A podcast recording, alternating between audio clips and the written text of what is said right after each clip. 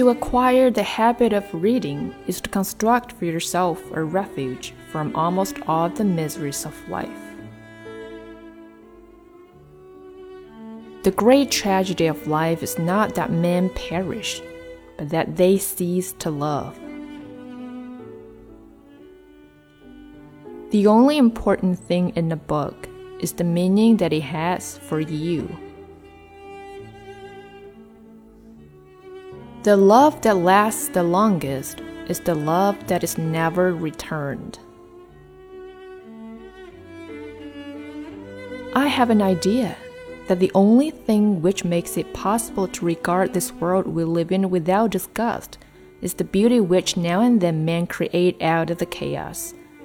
The pictures they paint, the music they compose, the books they write, and the lives they lead. Of all these, the richest in beauty is the beautiful life. That is the perfect work of art.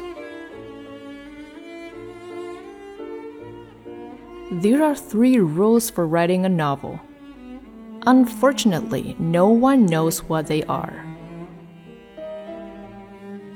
As lovers, the difference between men and women is that women can love all day long, but men only at times. Haven't you been in love since you came to Paris? I haven't got time for that sort of nonsense. Life isn't long enough for love and art.